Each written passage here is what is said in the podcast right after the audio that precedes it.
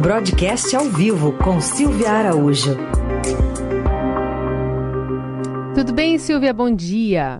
Oi, Carol, tudo bem? Bom dia para você, para todo mundo.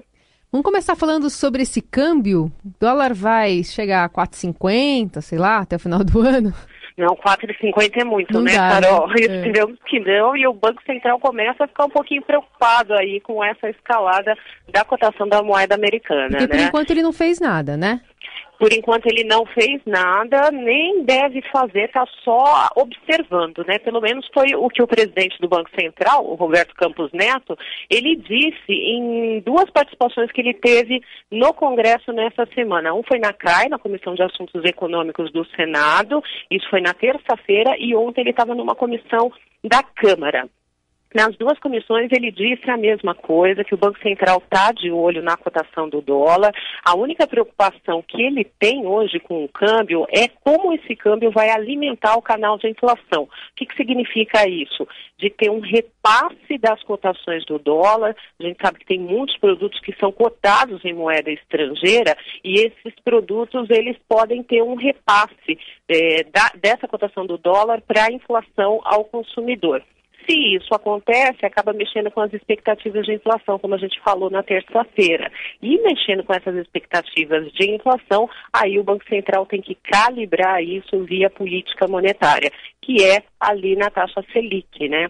Para a próxima reunião do Copom, ele ainda praticamente nesses dois encontros que teve no Congresso, repetiu o que estava escrito na ata da última reunião, praticamente dizendo que para dezembro está tudo ok, a inflação está bem comportada ainda e o corte de meio ponto para a reunião que termina no dia 11 de dezembro está praticamente endereçado, ou seja, Selic deve encerrar mesmo o ano em 4,5%.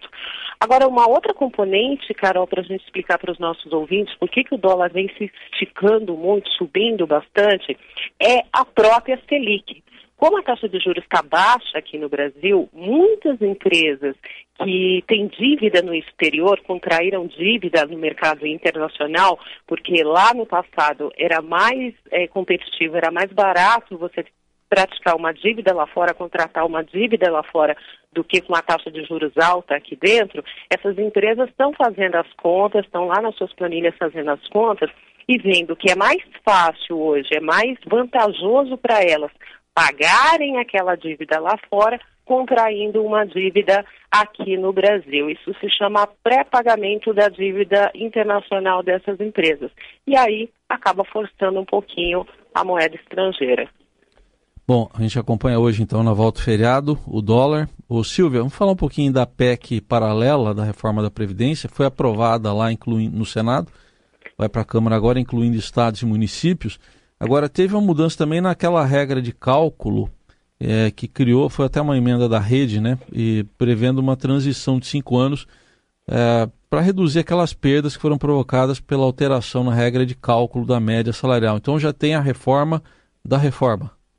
Então, Raíssa, já tem a reforma da reforma, essa PEC paralela que foi encampada ali para o Senado, pelo Senado, na realidade foi até um acordão, né? Porque é, o Senado não queria ficar com essa pecha novamente de carimbador da reforma. Isso pegou muito mal para o Senado lá na reforma é, trabalhista do ex-presidente Michel Temer, né? Quando o Senado simplesmente aceitou o projeto aprovado na Câmara, queria fazer algumas modificações, mas não fez, essas modificações ficariam para outros projetos, o que não aconteceu. Então o Senado dessa vez disse que, ok, eu vou é, carimbar, entre aspas, o projeto da Câmara para que esse projeto seja promulgado o mais rápido possível, né? Projeto que passou na Câmara, mas eu vou fazer um, um projeto paralelo. E foi bem rápida a tramitação desse projeto paralelo e passou na terça-feira em segundo turno no Senado, ou seja, está pronto para ser enviado para a Câmara, para que o pessoal da Câmara, lá os deputados, eh, trabalhem em cima desse projeto. E a principal mudança é essa que você falou, temos duas mudanças. Uma delas é essa, com relação ao cálculo do, do benefício, né, que a reforma promulgada ela calcula o benefício é, com a média de todo o histórico das contribuições. Na regra anterior, você lembra que se tirava ali 20% dos salários mais baixos, né? Mas o que foi promulgado pelo Congresso Nacional da Reforma é que a média ela considera todas as contribuições feitas ao longo do tempo pelo trabalhador. Agora, a PEC paralela, o que, ela fez? Ela restabeleceu a regra antiga, ou seja, fica valendo os 80% é, maiores que as pessoas contribuiu. Então fica valendo pela PEC paralela o que era na regra anterior. Mas aí também eles colocaram uma escala, né? Esse percentual ele subiria para 90% a partir de janeiro de 2022 e depois ele passaria a vigorar integralmente em 2025. Então eles fizeram ali um ajuste nessa transição para o cálculo do benefício. Agora, Raíssa, existe aí a expectativa dessa, dessa PEC ir para a Câmara e lá na Câmara pode ter alguns problemas e, e os deputados podem bater o pé e manter o que já foi promulgado pelo Congresso Nacional. E a outra, uh, o outro ponto que entra nessa PEC paralela é a questão dos estados e municípios. O deputado Rodrigo Maia, presidente da Câmara, ele chegou até a dizer o seguinte, Raíssa, que teve muita negociação e resistência por parte dos senadores do Nordeste com relação a isso, e é algo que deve prejudicar essa tramitação dessa PEC paralela com relação a estados e municípios, também na Câmara dos Deputados.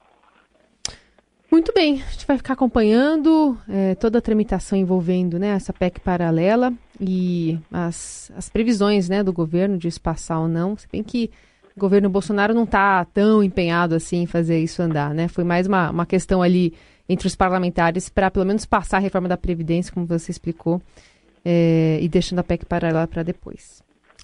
Silvia, obrigada e até semana que vem. Até, Carol Heiser. Valeu.